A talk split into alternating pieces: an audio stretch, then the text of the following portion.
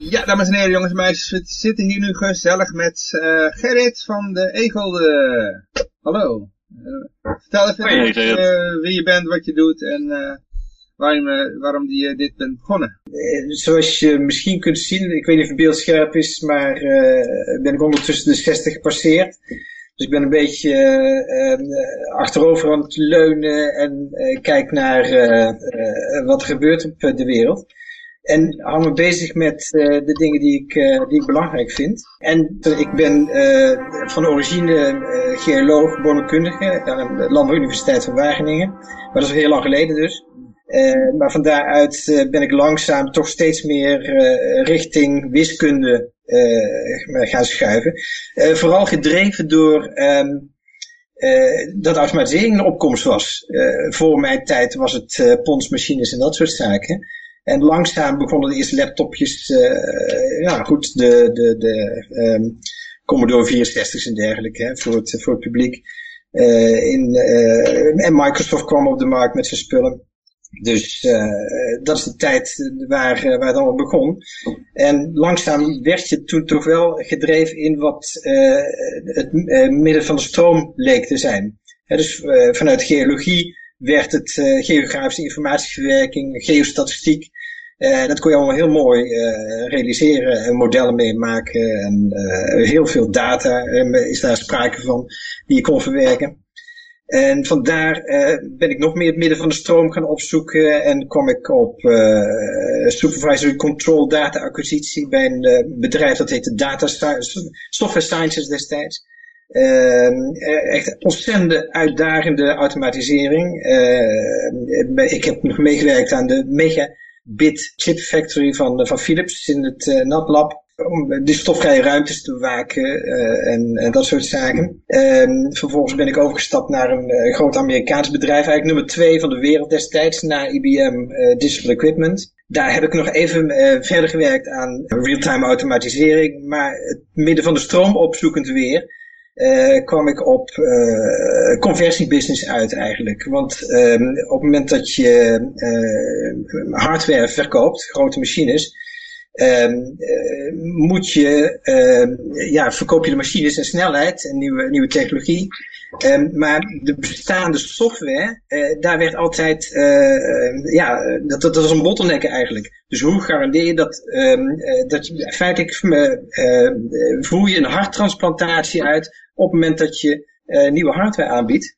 Uh, en die harttransplantatie betekent dat de software moet door blijven draaien. Hè? Dus de conversiebusiness had daar betrekking op.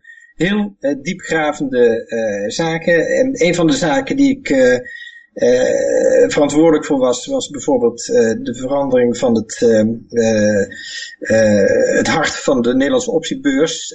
dat was toen Data General hardware. Uh, een, een, aquarium van uh, 20 bij 20 uh, meter. En dat is teruggebracht naar een footprint van 1 vierkante meter. En dat soort zaken. En daarna, ja, het is de automatisering gebleven, het midden van de stroom, altijd. En dat is gegaan naar um, Enterprise Resource Management, Internet Intelligence, uh, maar dat vanuit een, eh, een eigen bedrijf. En uh, daar hou ik me al 20, 25 jaar mee bezig. En nu is het uh, niet, niet per se welletjes. Er zijn hele leuke uitdagingen. Crypto is daar toch wel nummer één van, ja. ja. In het kort, nou ja, zo kort was het niet eens. Best wel.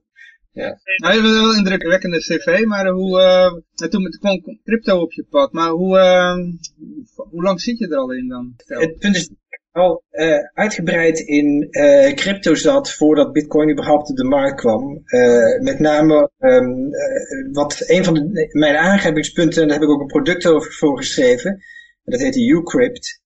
Um, was um, het, het, versturen van e-mail over internet. het probleem is daarbij dat op het moment dat je mail verstuurt, de, het initiatief van het versturen van mail ligt bij de verzender.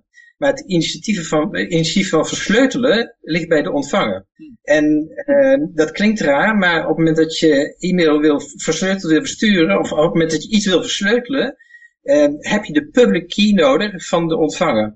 Um, uh, dat werkt bij Bitcoin ook zo. Hè? Dus, uh, um, en uh, het probleem bij e-mail is dat de ontvanger eigenlijk nooit zo ja, die, die, verantwoordelijkheid kan nemen, bij e-mail tenminste, omdat alleen de verzender weet hoe vertrouwelijk de informatie is die hij verzendt. Dus daar is een conflict of interest. Dus ik had een, een product gebouwd die dat oploste. Maar uh, ik, ik, ik, werk vanuit een, een, toch wel een beetje een ivoren toren. Ik heb altijd mensen nodig die die producten verkopen. En dit was wat moeilijk aan de man te brengen, om zo maar te zeggen. Dus, uh, maar ik was echt ik met kan het enigszins wel, wel begrijpen. Ja, ja, ja. want, als ik er nu zo naar luister, dan sta ik er al helemaal niet bij stil. Dat als ik een mailtje verstuur dat er iets met encryptie onderweg gebeurt. Dan denk ik, nou, dat stuur je door een, door een tunneltje met twee muren eromheen. En, uh, en aan de andere kant komt het uit dat tunneltje. Ja, maar dat is het niet. Uh, wat met e-mail gebeurt, is dat het onversleuteld wordt verstuurd. Dat zijn tegenwoordig uh, wel, wel oplossingen voor, voor het onversleuteld versturen. Maar het komt aan bij een tussenpartij en het gaat van, van hop naar hop uh, onversleuteld. dus de tussenpartij kan jouw mail openen en lezen. En dat doen ze dus ook uh, als je mij vraagt. Um, en um, ja, dat is een hele rare situatie. Niemand staat erbij stil mee. Klopt, heel raar. Maar, maar er zijn wel een soort van bedrijven die dat wat ondervangen, toch? Ik bedoel, bijvoorbeeld Trema of, of Signal of zo, die zijn daar wel mee bezig, dacht ik. Ja, ja maar je, dan ben je dus aan beide kanten actief met die problematiek bezig. dus uh, aan de verzendende en aan de ontvangende kant. En nu is het probleem min of meer opgelost, want uh, Telegram, noem maar, alles uh, kan versleuteld worden. Als je er maar van bewust bent. Uh, dus dat is wat minder opportun, maar ik was ruim voor Bitcoin uitgebreid met die technologie bezig. En zo stuitte ik ook op de, de eerste initiatieven. Oh, op dat, dus dat is, dat is een heel vroeg stadium. Ja. Zat je ook bij de Cypherfund? Ik heb eigenlijk helemaal die link nooit zo gelegd dat, dat, oh, dat tussen, tussen zeg maar uh, encryptie van berichten aan de ene kant en cryptovaluta aan de andere kant, waar kennelijk gewoon bijna compleet dezelfde technologie achter zit. Ja, ja dezelfde technologie. En uh, kijk, encryptie is natuurlijk al iets wat uh, sinds Enigma uh, redelijk, redelijk in beeld is gekomen. Uh, dus levensversleuteling in de Tweede Wereldoorlog en dergelijke. Maar ook daarvoor zijn, uh, zijn daar, uh, was dat een wetenschap gewoon. En het is heel bijzonder. Ik heb, vroeger was ik daar ook wel redelijk door gebiologeerd. Hoe dat je met onzichtbare inkt iets op papiertje kon schrijven. Zodat een ander het kon lezen. Die wist dat dat zo was. dus dat zijn dat is boeiend. En uh, je moet stukken in je leven hebben die, die geheim zijn. Dat is spannend. Dat is, uh, dat is, uh, dat is boeiend. En met de computer kun je dat heel makkelijk realiseren. Even naar de, naar de e-gulden. Um, heb jij de e-gulden bedacht of is, was het al een bestaand project? De, de e-gulden is in het leven gebracht door, ja, we weten niet precies wie, want die lui die zijn, die wilden per se anoniem blijven. Satos.nl Ja, nou, je kunt dat zeggen, maar ehm, het blijft speculeren. Want op het moment dat iemand anoniem wil blijven, dan is dat zijn goed recht, waarom niet? En je kunt wel mensen aanwijzen en willen weten wie het was. Uh, voor mij zijn het een groep studenten geweest. Luister, het aanmaken van een blockchain en het aansteken van een blockchain is niet zo ingewikkeld. Uh, destijds was dat ingewikkelder dan een jaar daarna bijvoorbeeld. Toen kon je gewoon voor een halve bitcoin een, een, een, een schone nieuwe blockchain kopen, van spreken. Dan nog moest je dat een, een, een beetje kunnen onderhouden. Maar in die tijd van die studenten was het best wel een, een operatie. Er was ook een, een uh, voordat e-gulden in uh, leven kwam, uh, een redelijke battle aan de hand met bijvoorbeeld Guldencoin. Wie, het, wie het eerste zou, zou zijn. En dat, daar werd er in forums ook op gespeculeerd en, en, en op gezinspeeld. Maar ehm, die studenten, laten we ze zo maar noemen, die, uh, die zijn ermee begonnen. Die hebben daar een hoop mediaspectakel voor uh, mee, mee gerealiseerd. Um, toen uh, vond ik dat een heel leuk initiatief. Heb daar wat in geïnvesteerd, een klein beetje. En toen um, ben ik ook, ik heb in, in, de begintijd in een, zo'n rotvaart op basis van een, een, een beloning die Yoshi uit, uh, uitloofde uh, van, van iets van uh, 3000 EFL of zo. ehm, een, een blok Explorer gebouwd op de e-gulden. En dan konden we heel mooi in de gaten houden wat, ehm, wat die, ehm, die oprichters aan het uitspoken waren. Met name met betrekking tot de, dat stukje pre-mine, wat ze bestemd hadden om uit te delen aan de Nederlandse bevolking. En wat uiteindelijk toch een stuk van de marketing meegedaan is. En de verdere ontwikkeling van, van e-gulden in de prille beginperiode. Daar is op zich niks mis mee, maar ja, je moet dat wel daar eerlijk over zijn. En ehm, de, de, de belofte en wat mij betreft de insteek om erin te investeren was... Ehm, de pre-mine wordt uitgedeeld aan Nederlanders en niet op de markt gegooid. En dan het belang van, van uh, een nieuwe blockchain is eigenlijk dat die zo breed mogelijk, en zeker op het moment dat het community coin is, zo breed mogelijk of die community verdeeld wordt. Um, om daarna het economische spel te kunnen spelen. Hè? Dus uh, betalen en ontvangen. Uh, op het moment dat het bij een paar, paar jongens blijft liggen, ja, of op de markt gegooid wordt, dan is het uh, net uh, ja, degene die het uh, voor een relatief lage prijs op kan kopen op die markt, die er relatief veel hebben. En dan is het moeilijker om het in het economische spel te betrekken. En ehm, ja, ook omdat die waarde, de totale kapitalisatie van Egel natuurlijk, ja, hij staat nu iets op iets van een miljoen of zo. Maar ja, daar kun je geen economie bij bedrijven. Um, maar uh, ook, er is, niemand die het, die wil ontvangen. Winkeliers begrijpen het nog niet. Dus daar uh, hebben we in het begin ook helemaal niet op, uh, op gezinspeeld. We hebben gezinspeeld op, ja, we zeg ik. die jongens die daarmee begonnen, die, dat werd gewoon te zwaar voor ze. Het lukte ze niet om de Nederlander te bereiken.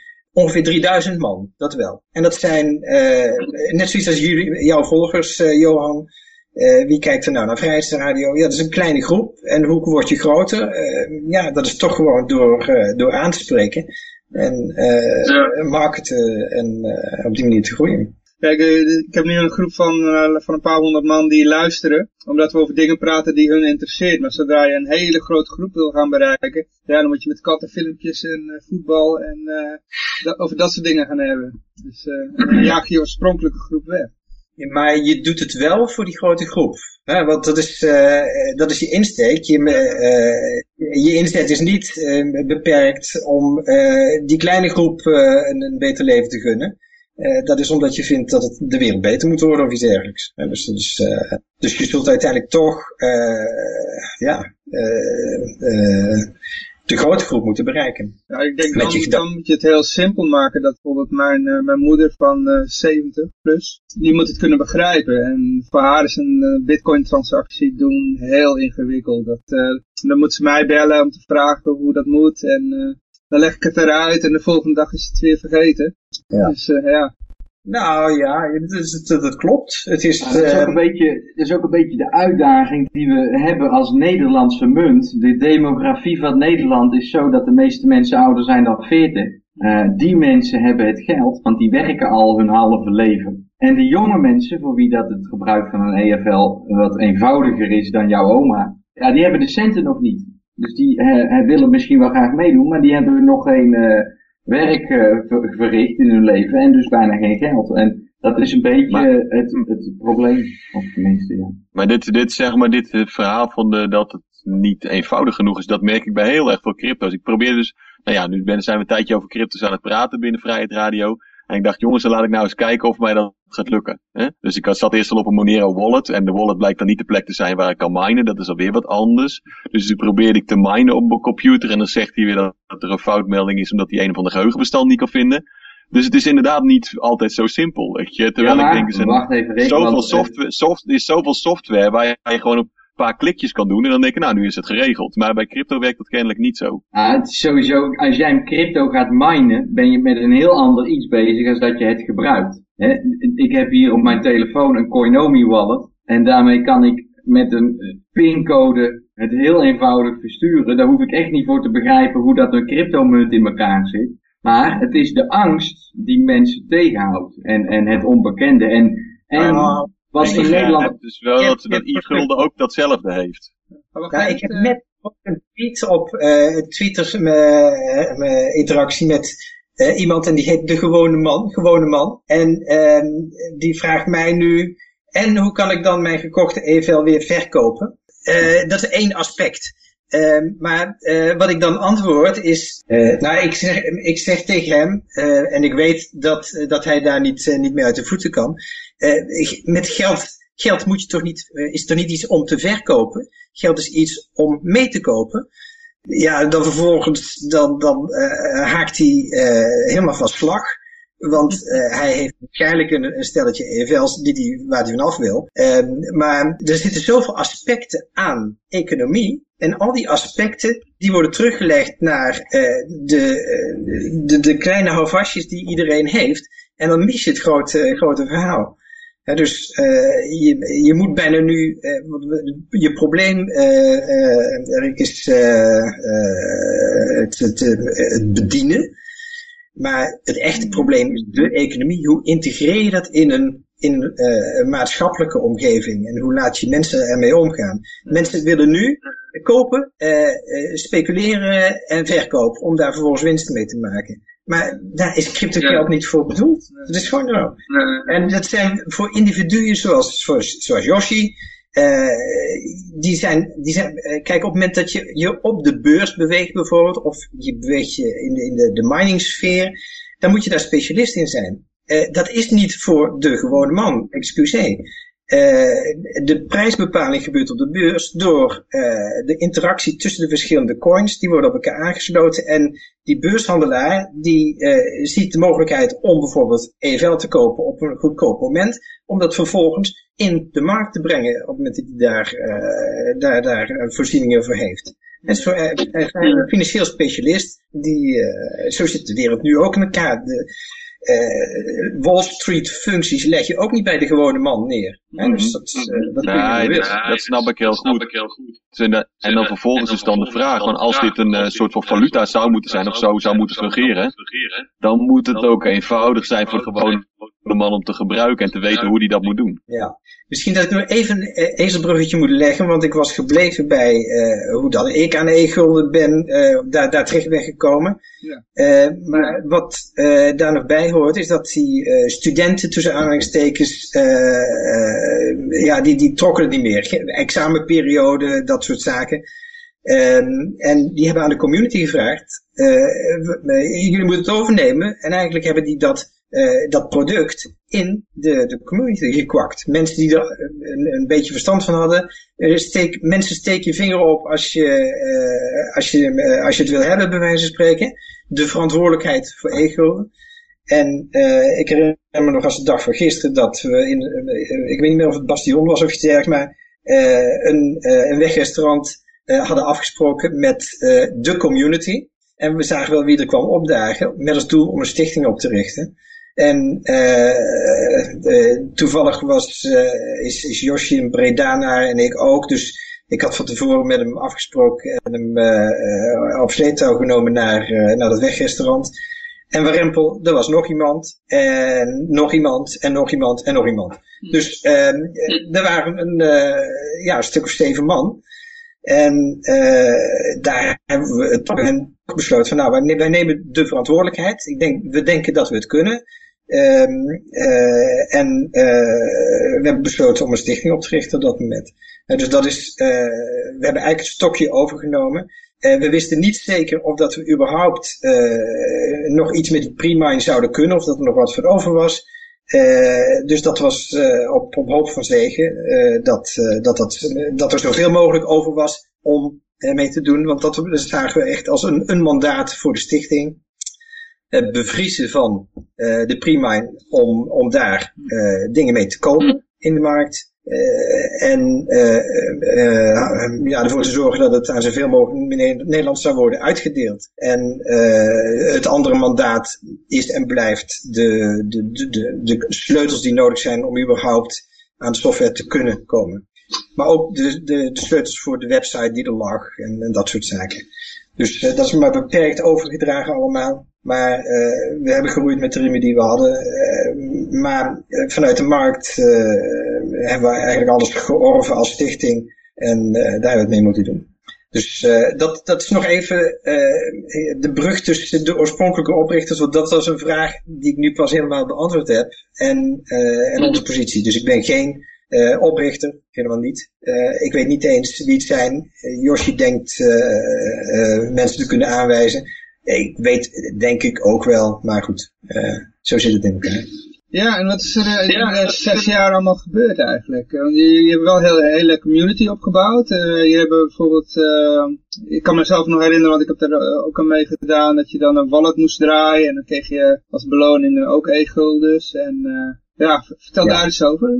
Ja, nou, weet je, het is oorlog geweest. Okay. Het zijn ontzettend spannende jaren geweest. En, en nog steeds, het is een valutaoorlog die we nog steeds voeren, iedere dag. En maar op het niveau van crypto. Dus het is geen oorlog tegen, uh, nou ja, nee, laten we zeggen, dat is toch een beetje de buitenwereld, de, de mediakritiek uh, die, er, die er is. Dus dat betrek ik nauwelijks op het, het oorlogsaspect.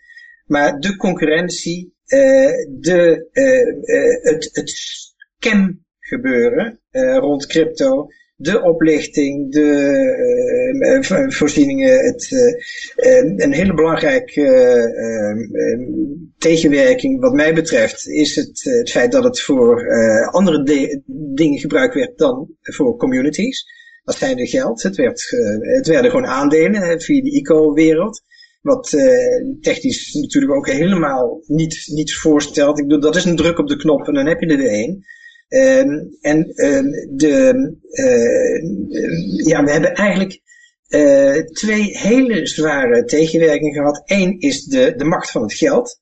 Dus iemand die uh, in staat is om te marketen, is, er hoeft verder niet in staat zijn om een munt te, te herbergen, maar die kan een, een, nu een munt realiseren en met een marketingcampagne aan de man brengen een soort aandeel, daar komt het op neer. Hè, want bij aandelen moet het ook zo gebeuren, maar dan is de, de marketing al lang gebeurd door, doordat het een bestaand bedrijf betreft die kapitaal nodig heeft. Um, maar eh, ja, dat betekent dat al die community initiatieven die er zijn geweest, en dat zijn er veel, het begon met Aurora Coin, weet je nog? Um, en uh, Egel was daar vroeger in, maar ook Peseta Coin en uh, Crypto Escudo en D-Mark. Ehm, eh, die zijn allemaal in de vergetelheid geraakt of heel zwaar onderuit gegaan, omdat die druk van dat kapitaal niet, niet aankonden. Ze werden helemaal ondergesneeuwd. En dat is jammer, want dat is eigenlijk, die communities, dat was een verlengstuk van het bitcoin gedachtegoed. En ehm, laten we zeggen, cryptogeld bestemmen voor uh, ja, mensen met gelijk, uh, met, met affiniteit met elkaar. En de, de, het, het lokaal uitrollen van een, een cryptomunt, hè, dus het, het betrekken op een land of een provincie, of Joost mag weten wat voor geografische eenheid, uh, dat is verschrikkelijk logisch. Uh, want um, je kunt um, je hebt altijd een uh, sprake van iemand die betaalt en iemand die ontvangt. Het probleem ligt bij degene die, die ontvangt, want die kan niet, die moet wel weten, die moet wel accepteren. Dus je moet van tevoren weten wat hij krijgt.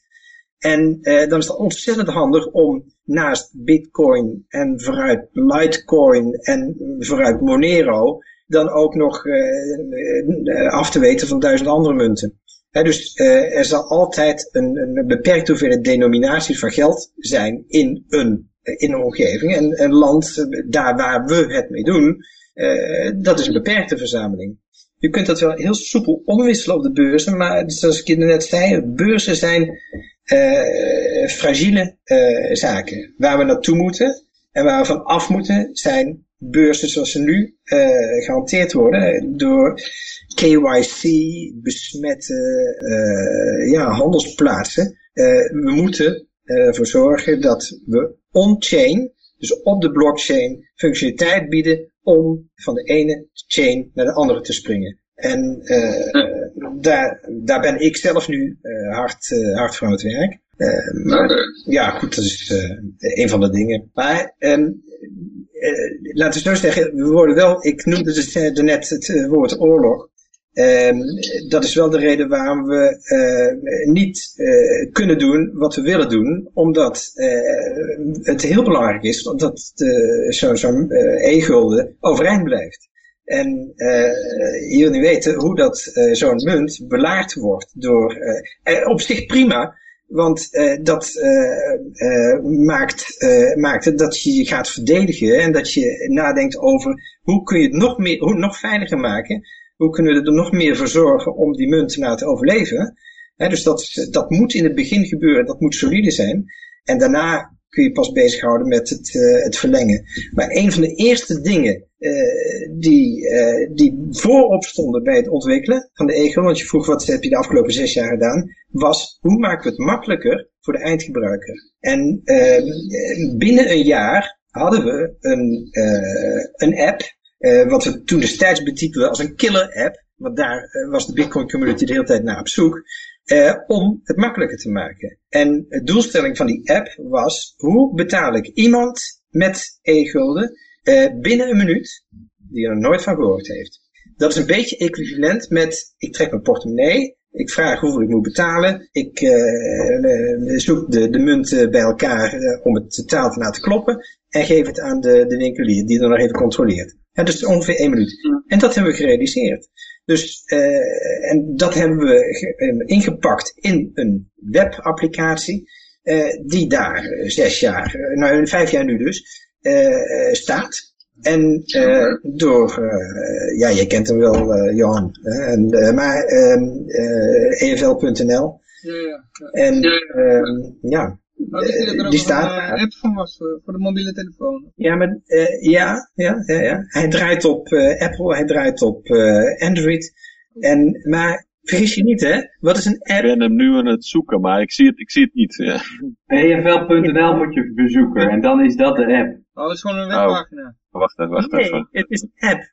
Uh, maar um, kijk, dat is een, uh, sorry, maar kijk, uh, ik ben programmeur en ik vind een app een, een stuk software. Okay. En op het moment dat je die, die een interface biedt tussen de eindgebruiker en een database die ergens staat te draaien, nou, de database de blockchain.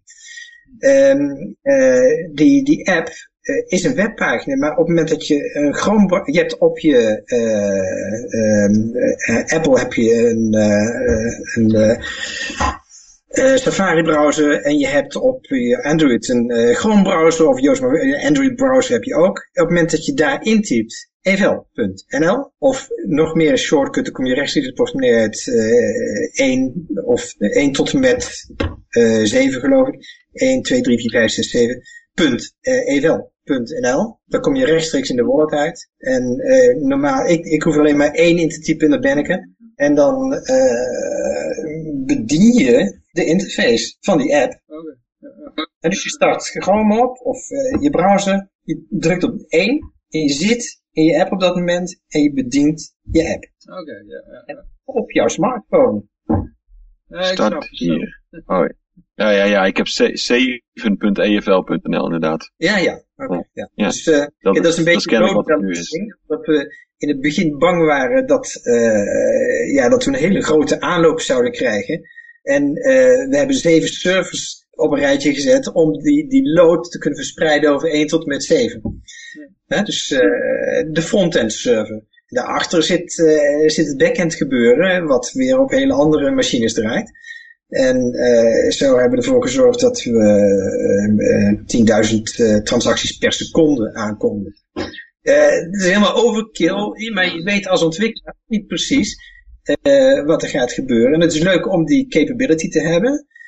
maar de bottleneck was, kijk, dus een, een programmeur die het in elkaar steekt, echt in een rotvaart. Ik ben daar drie, drie maanden hooguit mee bezig geweest om die app te maken. En daarna is marketing aan de beurt hè, om het in de markt te zetten. Maar marketing liet het afweten, laten we zo zeggen. De groep met geïnteresseerden waren uh, technisch geïnteresseerden. Hadden de ballenverstand van marketing. Ik denk dat ik dus een beetje het meest uh, verstand heb van marketing. Uh, vanuit het feit dat ik natuurlijk twintig jaar een eigen bedrijf heb gehad en daar het nodig aan moest doen. Maar ehm, ja, daar, daar strandt het, want voor, om marketing te verrichten heb je kapitaal nodig. En dus je hebt geld nodig. Terwijl ons clubje, hè, wat best wel een redelijke club is, van, van nou ja, ik, ik mag nu zeggen 6000 man, um, uh, daar is geen kapitaal drive, dat zijn vrijwilligers, en geen kapitaal om uh, de, een televisieuitzending te, in te zetten bijvoorbeeld. Dat is er niet. En hmm.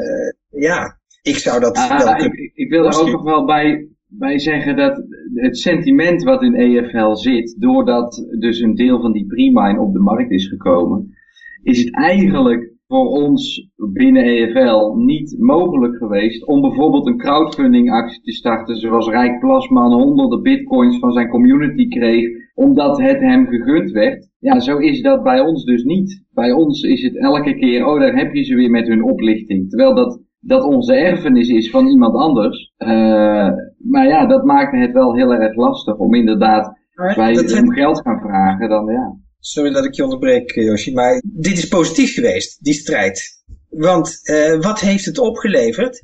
Uh, wij werden verplicht om na te denken over wat is nou het verschil tussen hen en ons. En uh, dat geeft allemaal een, een bijdrage aan ethische vraagstukken zaak als dit doe je niet als ontwikkelaar, als, als bitcoin verlengstuk. Ik bedoel, je zorgt dat je de ethiek van bitcoin heilig verklaart en zet je vervolgens af tegen mensen die dat niet doen. En dat is een beetje de strijd tussen uh, gulden, uh, guldencoin en, en e-gulden geweest. En dat dat, uh, ja, niet echt door een van beide partijen gewonnen kon worden. Nou ja, goed, je kunt aan CoinMarketCap zien dat, dat dat gulden daar hoger is, ligt. Maar dat komt door ethische zaken waar wij ons, ja, sorry wij, ons niet aan willen branden. Je, je gaat, ehm, wat, wat zij gedaan hebben, is zij hebben ge, gevegeteerd op de cryptogeld community. Wij hebben ons gericht op de Nederlandse community mensen die het nog niet begrepen. En op het moment dat jij reclame gaat maken binnen de crypto community, dan trek je, dan zuig je cryptogeld aan, funding, um, voor, dus bitcoin feitelijk, in ruil voor, voor gulden. En met dat kapitaal wat je dan binnenhaalt, kun je weer reclame en dat, wat we gedaan hebben uitvoeren. Uh, by the way, ook wel in de Nederlandse markt natuurlijk. maar op het moment dat je naar, naar Guldencoin kijkt, misschien moeten we er verder ook niet al te veel over hebben, maar dan, uh, en je pretendeert het voor de Nederlandse community te doen, maar je bent trots op je wereldwijde presence. je taalgebruik is Engels, als je het maar enigszins kan.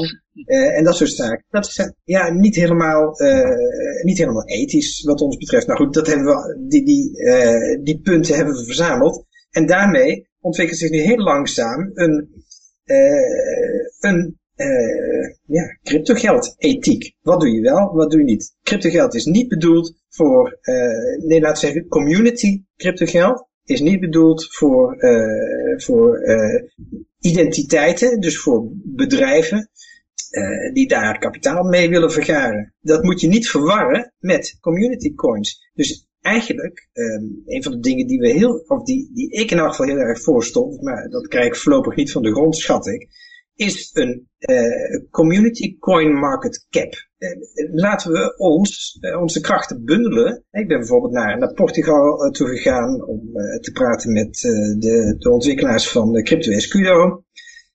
heel schoorvoetend kwamen die tevoorschijn. Uh, bang voor, voor alles en nog wat. Ik zat in een, in een hotel met ze aan tafel, daar kwamen ze binnen. Ze, hij heeft een kwartier lang zitten shaken, omdat hij, uh, ja, angst. Waar was hij bang voor dan? Nou, dat, dat mag je afvragen. Kijk, natuurlijk is Portugal een, een land wat niet zo lang geleden nog onder een dictatorschap leefde, dus dat speelt natuurlijk mee. Um, maar um, ja, ik vermoed dat hij de afgelopen periode dat hij voor crypto bezig is geweest, diverse keren belaagd is geweest. En dan komt er een, uh, een vertegenwoordiger van de Nederlandse egel, waaraan die, ja, naar zo'n situatie, kun je er iets bij voorstellen. Maar ik denk wel dat in Nederland dat er toch redelijk wat precies zijn om crypto uit te geven. Dus dat zou voor de e-gulden ook moeten kunnen, zeg maar. Dat je gewoon in een café afrekent met, uh, met e-gulden. Ja, maar het is niet zo zinvol op het moment dat je marktkapitalisatie op de eerste plaats maar 1 miljoen is. Dus de e-gulden is een stuiver. Um, uh, er zijn er niet zoveel, dus uh, uh, we hebben eigenlijk gekozen om eerst te zorgen voor bekendheid, te benadrukken, zaken te benadrukken waar, waar geld ook voor bedoeld is. En dat is het, het, Ehm, het uh, store of value aspect, hè, dus sparen. Uh, laten we nou eerst zorgen dat het eh, geld zo breed mogelijk in de samenleving komt. En pas dan gaan we winkeliers aanspreken, want daar heb je ook een, ja, een, een mesh voor nodig, een, een, een groot netwerk voordat het gaat werken. Op het moment dat er één winkelier is die het accepteert in het begin, dan krijgt hij alle e over zich heen mensen die er, uh, die bij wijze van spreken weer van af willen of die er iets mee willen kopen om te willen proberen. Dus zorg nou eerst dat je breed in de samenleving zit. Vandaar ook dat, dat vrienden, die vriendencampagne en de campagnes die we hebben opgezet om het uh, ja, te verbreden. En ga daarna uh, op merchant functies, hè, dus acceptatiefuncties werken. En eigenlijk hebben we dat breekpunt nu gedreven door het coronavirus. Uh, en de zwarte zwanen van de, de market crash daar, daar omheen. Uh, geforceerd bewerkstelligd. We vonden nu de tijd om uh, naar merchant functies, aan merchant functies te gaan werken. En vandaar dat we de samenwerking met met name Folgery. En waarom Folgery? Dat is, laten we zeggen, het is een, een gerenommeerde of een grote handelsplaats voor e-gulden, die zich niet per se uh, uh, focust of uh, groter worden op basis van exchange functies, maar op basis van merchant functies. Dus wat we met wat Volgry wil worden is de PayPal van, van deze wereld, maar dan in, op crypto vlak. Uh, ze zijn heel jong, dus wat dat betreft, uh, we geven ze ook het voordeel van de twijfel en uh, ja, ehm, proberen we ook een beetje als tussenfunctie te, te fungeren, want het zijn Italianen, Oost-Europeanen, het, zijn, het, zijn, het is een groepje mensen die heel erg goed weten waar ze mee bezig zijn. Maar ze zijn pril, ze hebben nog niet de tijd gehad, zoals Bittrex en, en Polonix en dergelijke, om uit te ontwikkelen. Um, dus uh, wat dat betreft was het ook voor ons een insteek. Plus, uh, ja, laten we zeggen, we hebben het, uh, onze case Egelde aan ze voorgelegd. Bittrex komen we nu niet meer binnen omdat die hun keuzes hebben gemaakt. Die gaan voor het, voor het grote geld. bij Polonia, bij, uh, bij Volgery hebben wij de sympathie gekregen. En het heeft ons hmm. nog steeds een lieve duit gekost als community. We zijn met de pet rondgegaan, dus uh, uh, we moeten eigenlijk maar eens een crowdfund actie uh, opstarten om, om dat wat gecompenseerd te krijgen. Want we zijn natuurlijk maar een groep vrijwilligers. Um, maar um, ja, dat is waar we nu dus echt aan het werken zijn, gedreven door de situatie. We moeten nu inderdaad de acceptatiefuncties, de winkelierfunctie, uh, betrekken bij ego. Dat hebben we tot nu toe bewust eigenlijk niet gedaan. En dan is de, voor, volgens mij de volgende vraag voor mij in ieder geval van, uh, als die mensen dus die uh, e-gulden ingaan, die EFL, dan is dus volgens mij de logische motivatie, what's in it for me? Dus wat hebben die mensen eraan om nu met die EFL bezig te zijn? Ja, nou dan komen we een beetje meer op jullie terrein, denk ik. Um, dat is uh, visie. Uh, maar gedreven door feitelijke gebeurtenissen die nu om je heen spelen. Wat, wat, we nou, wat de gewone man nu ziet, of bijna ziet, hij ziet het nog niet, is dat de financiële wereld is aan het instorten. En het einde van fiat is nabij. Um, dat is uh, geen uh, toekomstvoorspelling, dat is wiskunde.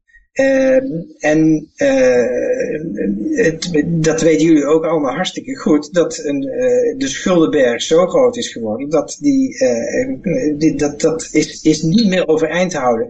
De ECB gooit er nu weer even een triljoen tegenaan, pak een beet, maar is failliet. Dat, is, dat, dat kun je even volhouden, maar wie gaat dat betalen? Wie gaat die bail-outs, die nu in de markt wie gaat dat helikoptergeld waar, waar Rutte nu mee komt, wie gaat dat betalen? Dat, zijn we zelf. Dus we zijn onszelf voor de gek aan het houden en dat gaat niet heel lang duren voordat ook de gewone man dat begrijpt. En op het moment dat fiat passé is, wat is er dan? Ja, ik snap hem. Dus het is ook wel een beetje urgent om zaken wat, wat merchant, aan merchant kant op orde te hebben. Is eigenlijk net als uh, toen, ik heb daar verleden wat over gelezen, over de, de, de afbrokkeling van de Sovjet-Unie. En toen was er een, wat, het, toen, wat het eigenlijk voor zorgde dat het geen enorme ramp was geworden, was dat er een enorme zwarte markt was. Waarin mensen ook hun eigen betaalmiddelen hadden om uh, ja, appels en uh, peren en, sorry, groenten en uh, andere dingen te kopen. Zeg Johan, als je, en de rest trouwens ook, um, als je de komende dagen toch wat tijd overhoudt uh, omdat je binnen moet blijven, kan ik je een, een boek aanraden. dat boek is geschreven door Svetlana Ale Alexievich. dat ga je misschien niet onthouden. maar zij is een Nobelprijswinnaar van literatuur in 2016. En zij heeft een boek geschreven, Second Hand Time. En het gaat precies over deze periode. wat zij heeft gedaan zijn de, de oude Stalin betrokkenen. dus in de Stalin-tijd die zich aan, aan, beide zijden, dus aan de kant van het, het, het systeem hebben opgesteld en als, als slachtoffers geïnterviewd. Eh, in een periode, en wat zij, zoals zij dat noemt, eh, de periode na, het, eh, na de perestroika, en sowieso in de Russische cultuur wordt gekenmerkt door het, de kitchen table. Daar vinden al die gesprekken plaats en daar heeft ze ook veel, veel interviews afgenomen. En, um, ja, ik zou zeggen, een, een, heel, heel indrukwekkend boek. Ja. Wat in ieders boekkast thuis hoort. Ja, nee, interessant. Ja. Uh, ja, het... Uh, Second time. Second time. Ik ga het opzoeken. Ja. ja. Uh, maar over aanvallen gesproken. Ja, ik heb ook gehoord, hier hebben een 51% aanval overleefd. Ooit. De afgelopen... Ja, de oorlog, hè. Dat is die, de oorlog. Nee, we hebben hem niet overleefd. Uh, of laten we zeggen, het is, is gebeurd. maar en dat hadden we moeten voorkomen. Dat hadden we moeten voorkomen. Ja. Maar iedereen gebruikt... Uh, uh, waar, waar het op neerkomt, de 51% aanval uh, interpreteert uh, iedereen redelijk verkeerd. Ehm, wat het feitelijk was, was een, een dubbel spend. -huh. En dubbel spend betekent dat je hetzelfde geld meer kunt uitgeven. En eigenlijk moet je het nog anders noemen, en dat is een gedane betaling ongedaan maken. Dat is wat er gebeurt bij een dubbel spend. En um, wat, uh, hoe dat dat kan, is uh, doordat je mining overwicht hebt. Op het moment dat je uh, een betaling doet, en dan komt die betaling in de blockchain terecht. Maar op het moment dat je een hard fork veroorzaakt op dat moment, laten we zo zeggen, je maakt een alternatieve blockchain aan voor het punt dat je die betaling doet, en je zorgt dat je gaat voorlopen op de bestaande mining power. Dus je maakt een langere keten aan met meer gewicht. Uh, die je parallel laat lopen aan uh, de, de, op dat moment live chain. Uh, je hebt die betaling gedaan. Je hebt je levering ontvangen op basis van die betaling. En je presenteert dan die langere blockchain waar jouw betaling niet in staat aan aan de wereld.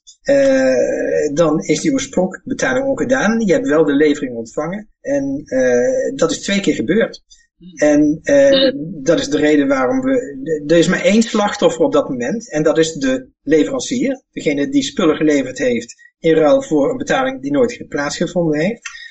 En um, dat is maar één plek waar dat gebeurt. En dat is de beurs. Dus op een beurs kun je egels storten in dit geval. Pak een beetje een 50.000 of zo. Uh, je uh, dumpt die op de markt voor een, uh, voor een, een bitcoin of wat.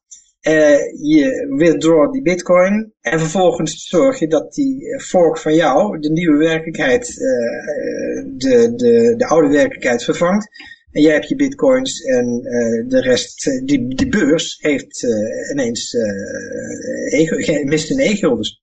Dus Dat is wat, wat er gebeurt. Dus Bittrex sluit je dan af als zijnde coin, on hold. En de ontwikkelaars worden met, het, met het probleem opgezadeld om het binnen de kosten keren goed op orde te krijgen en anders wegwezen.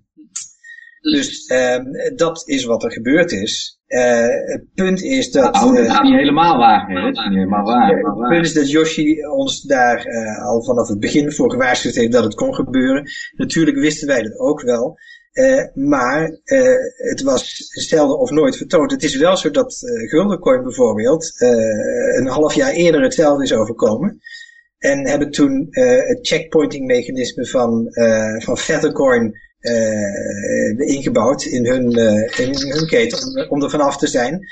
Uh, maar het, nou goed, wij zijn ook vanaf het begin dat het echt speelde erover nadenken geweest. Maar we vonden het niet zo urgent, omdat, ja, het, ja, nou goed, het was een, een to-do, laten we het zo zeggen. Maar wat was dan wel de waarheid volgens jou, Yoshi? Nou, de, die listing Bittrex, die had niet zozeer te maken met die dubbel spend. Want die hebben wij in samenwerking met Bittrex daarna opgelost. Nee, het was geen die dus het was een uh, suspension. Dus ze hebben ons een tijdje niet, uh, niet actief laten zijn. Ja, dus de, jij gaf ook aan dat die listing van Bittrex door dit voorval uh, gebeurd was. En dat is nee. pas een jaar later, anderhalf jaar later gebeurd. Nou, dat, is, dat is puur op basis van financiële beslissing van Bittrex. Dat was echt in de periode dat de ICO's flink in, in opkomst waren. En Bittrex zag daar gewoon meer geld in. En heeft al die community coins overigens gewoon gedumpt. dus dat was, maar dat speelde, dat heeft niets te maken met die dubbelspend van destijds, die ik aan het uitleggen was. Nee, en dat was voor mij even onduidelijk. Daarom zei ik van, uh, daarom zou ik nog even.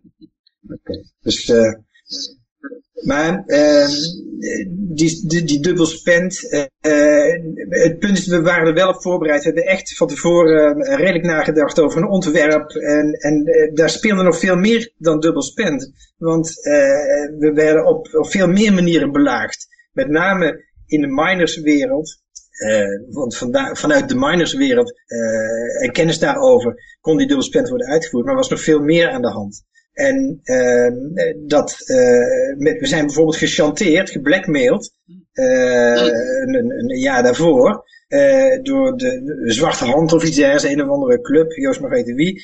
En die dreigde de ego, de blockchain, stil te zetten. Nou is dat niet echt mogelijk, maar wel redelijk mogelijk. Uh, door uh, met heel veel computerkracht uh, op de Ego de blockchain aan de gang te gaan.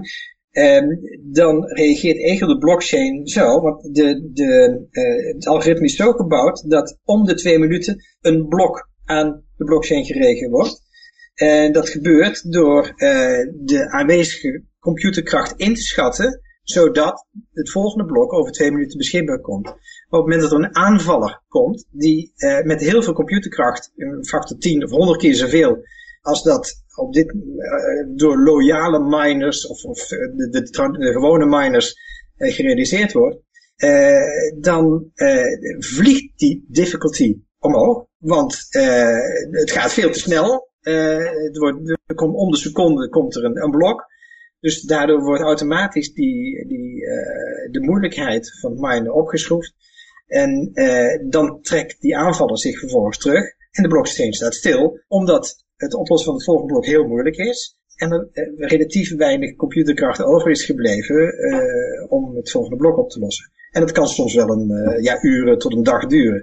En dat is gewoon stangen, meer is het niet.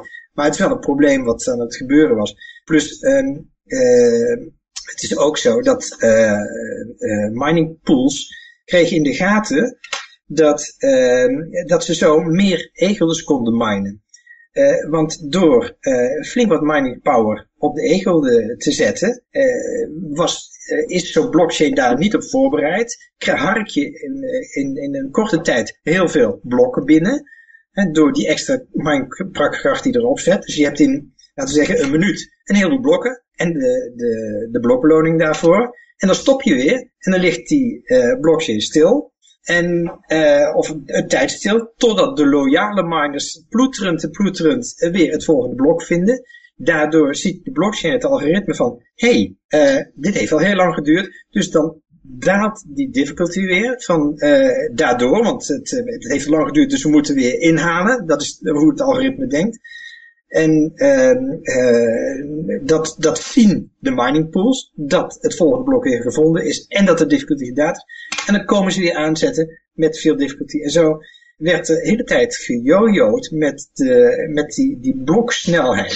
He, dus de ene keer een, een heleboel blokken, een stuk of 30, 40 blokken uh, binnen een minuut. En dan stond de blockchain weer stil. Dus uh, dat was ook een aspect waar we ruim voor die uh, dubbel spend over nadenken waren. Hoe kunnen we dat stabiliseren? En nou goed, toen die dubbel spend gebeurde was het acuut tijd om A en B bij elkaar te brengen. En we hebben toen in, in drie maanden tijd het, het Oeroe-schild gebouwd om uh, onze bestaande ideeën en de, door de, de noodgedwongen uh, situatie uh, paan en perk te stellen aan het geheel. Is het over, over dat schild, betekent dat dan dat je zeg maar niet zoveel power meer kunt gebruiken om heel snel iets te minen of zo? precies, klopt. Um, Eigenlijk... Het punt is dat uh, je moet uh, twee soorten miners onderscheiden. Loyale miners, mensen die het doen om het netwerk overeind te houden. Die, dus de, dat zijn de, de, de mensen die uh, gewoon een minertje in de, in de kast hebben staan en daar nooit naar omkijken. En ja, helpen om continuïteit te bewerkstelligen. En miners, die doen om er zoveel mogelijk uit te slepen. En uh, wat we met het oerschild gebouwd hebben, is uh, een manier om die loyale miners wat meer zeggenschap uh, te geven. Dus op het moment dat je een loyale miner bent, uh, nee, we het zo zeggen, de blockchain accepteert niet meer dan vijf uh, blokken achter elkaar van niet-loyale miners. Uh, dat betekent dat niet-loyale miners nog steeds kunnen minen, helemaal geen probleem. Dus het blijft gewoon een proof of work munt. munt gebaseerd op het bitcoin principe.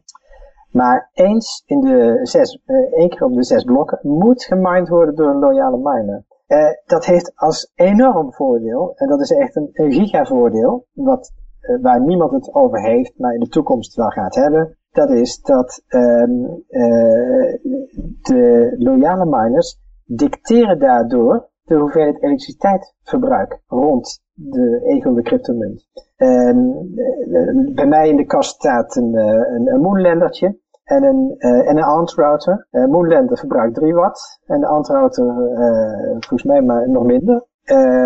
Dat zijn bij wijze van spreken niet meer dan ledlampjes. En die draaien ieder met 1 à 2 megahash. En dicteren daardoor, er zijn, er zijn een stuk of 7, 8 mensen die, die dat op dit moment doen. En uh, die dicteren daardoor de hoeveelheid elektriciteit die het totale netwerk verbruikt. Want 1 op de 6 moet door een loyale miner gemined worden. He, die hebben niet zoveel power. Uh, qua, qua elektriciteitsverbruik, maar ook qua megahash. En uh, daar zal de rest op moeten wachten. Uh, met als gevolg dat uh, het geen zin heeft om heel veel rekenkracht op los te laten. Want je zult toch met je armen over elkaar moeten zitten. als, als big miner. eens in de maar er, ergens vertraag je daarmee toch ook de hoeveelheid e-guldens die er dan beschikbaar komen. Dus eigenlijk het succes van je eigen systeem als het ware. Nee, nee, nee. Nee, want uh, het punt is dat uh, het is ingebouwd in het algoritme en we blijven ervoor zorgen dat eens in de twee minuten, eens in de twee minuten, uh, een blok verschijnt, gemiddeld. Dus de hoeveelheid egels die beschikbaar komen, blijft het, de blokbeloning per twee minuten. Dus dat, dat wordt juist gegarandeerd daardoor. -hmm. Ik denk dat ik dat nog eens een keer in een tekeningetje zou moeten zien, maar ik geloof wel dat ik begrijp wat je bedoelt. Ja, maar wat er eigenlijk, misschien als ik het zeg dat het anders klinkt. Wat er eigenlijk gebeurt, is dat het dus uh, in blokken van zes wordt gemined. Zo moet je het maar zien. En, en dat zesde blok, wat gevonden moet worden door een gewiteliste adres. Dus dat meld je aan en dan kun je dat gewitelist krijgen. Dat zesde blok, dat is dus de bottleneck geworden. En als de hoeveelheid miners op zo'n gewiteliste adres beperkt is en kleiner dan een zesde van het totaal, dan vertragen die inderdaad daarmee de bloktijd. Dat klopt. Maar daardoor blijft het, ja dat zeg ik ook weer verkeerd, ik maak het er niet makkelijker op. Het is, maar, je, moet eens weten, je moet eens weten hoe moeilijk het is om dat bij elkaar te programmeren. In principe is het dus zo dat, dat uh, waar, waar we eerst hadden eh, twee minuten per blok, dat was te lastig, is het nu zeg maar 12 minuten per zes blokken. Het en het leuke is dat, dat je uh, na zes blokken een gegarandeerd, gecertificeerd uh, blok hebt. En dat de feitelijke bloktijd van Ego nu 12 minuten is geworden. En dat komt heel dichtbij de, uh, de, uh, de bloktijd van Bitcoin. dus de, de, een, een, veilige transactie wordt bereikt na 12 minuten bij e En bij Bitcoin is dat 10 minuten. Waren het niet dat daar heel weinig capaciteit is. En dat het soms een dag duurt voordat je betaling binnen hebt. Dus, uh, dat, is, dat lijkt me dan al helemaal het, vertrouwen in die munt uh, omlaag halen als je zo lang moet wachten op een betaling. Dat vinden, vinden zeg maar leveranciers ook nooit leuk. Ja, en toch is het vreemd dat bitcoin uh, daardoor relatief, ze staan nog op 60% uh, van uh, marktaandelen. Dus ik, ik hou me hard vast dat dat zo blijft als uh, kijk, de, het, het, de Engelse term heet de Bitcoin blockchain is bloated. Uh, het zit vol. Uh, op het moment dat het, dat zwaarder manifesteert, dan gaan mensen toch achter de oren krabben. Maar Bitcoin, gaat... Bitcoin wordt toch vooral nu veel gebruikt voor alleen maar voor beurshandel en zo? Er wordt toch niet daadwerkelijk betaling meer gedaan? Ja. Tenminste, dat, dat lijkt me heel raar als je bereid bent om onwijs hoge fees te betalen voor een kopje koffie of zo. Ja, dat is niet te doen. Nee, nee dat, dat, daar werkt het dus niet meer voor. Sowieso al niet, want het kost een kopje koffie. Maar ik merk wel dat bijvoorbeeld uh, Dash en uh, Bitcoin Cash en zo, die, die, die zijn, tenminste dat zegt ze zelf dan, dat dat wel heel veel voor betalingen in de voor merchants gebruikt wordt. Ja, maar dat komt maar om één ding, en dat is omdat die blockchains op dit moment ook niet gebruikt worden. Ze worden niet gebruikt dan natuurlijk is er dan ruimte. Maar wat denk je op het moment dat uh, cryptogeld uh, het van fiat geld gaat overnemen, dan zitten Bitcoin Cash en Dash en uh, Zcash en Monero en Ethereum al helemaal, die zitten binnenkosten keren ook vol. Het is, ja, met de, met de side note dat Monero variabele blokgrootte heeft, maar... Nee, maar dat heeft niks mee te maken, want het gaat om capaciteit. Dus variabele blokgrootte uh, uh, zorg je ervoor dat je de, de datacapaciteit hebt. Uh, dus dat je je, je bloksnelheid kunt garanderen. Maar ehm, de, de, de, capaciteit is het gewicht op de harde schijf. Mm. dus dat wat binnenkomt, dat wat je moet verwerken en je kunt er niet meer aan. Zeker uh, Modero is uh, iets, iets complexer om een blok te verwerken. Dus die, die, daar komt dan een rook uit die uh, core wallets van ze. ja. Dat is, ik heb wel, dat, is, dat is. Ik, ik, heb wel, ik, doe wel veel transacties met Bitcoin Cash en dan hebben ze dan immediate confirmation. Dus als je een, een merchant ja. bent, dan winkelier, dan zie je meteen, hé, hey, hij heeft betaald. Dat gaat echt in een seconde. Maar ja. als je bijvoorbeeld een transactie naar een beurs doet, die wil dan wel weer de noem dat, dat ze confirmatie hebben van, uh, van de miners, geloof ik. Hè? Dat, uh, dat kan wel eens een uur ja. duren. En ik heb één ja, keer gehad kunt, dat het twee uur duurde. Ja, bij Bitcoin Cash bedoel je? Ja, Bitcoin Cash. Dus dat, die, die, die als een enorm groot blok van uh, gigabyte, ik weet het niet, ik zit er niet zo diep in. Maar die zat, die, uh, die zat overvol.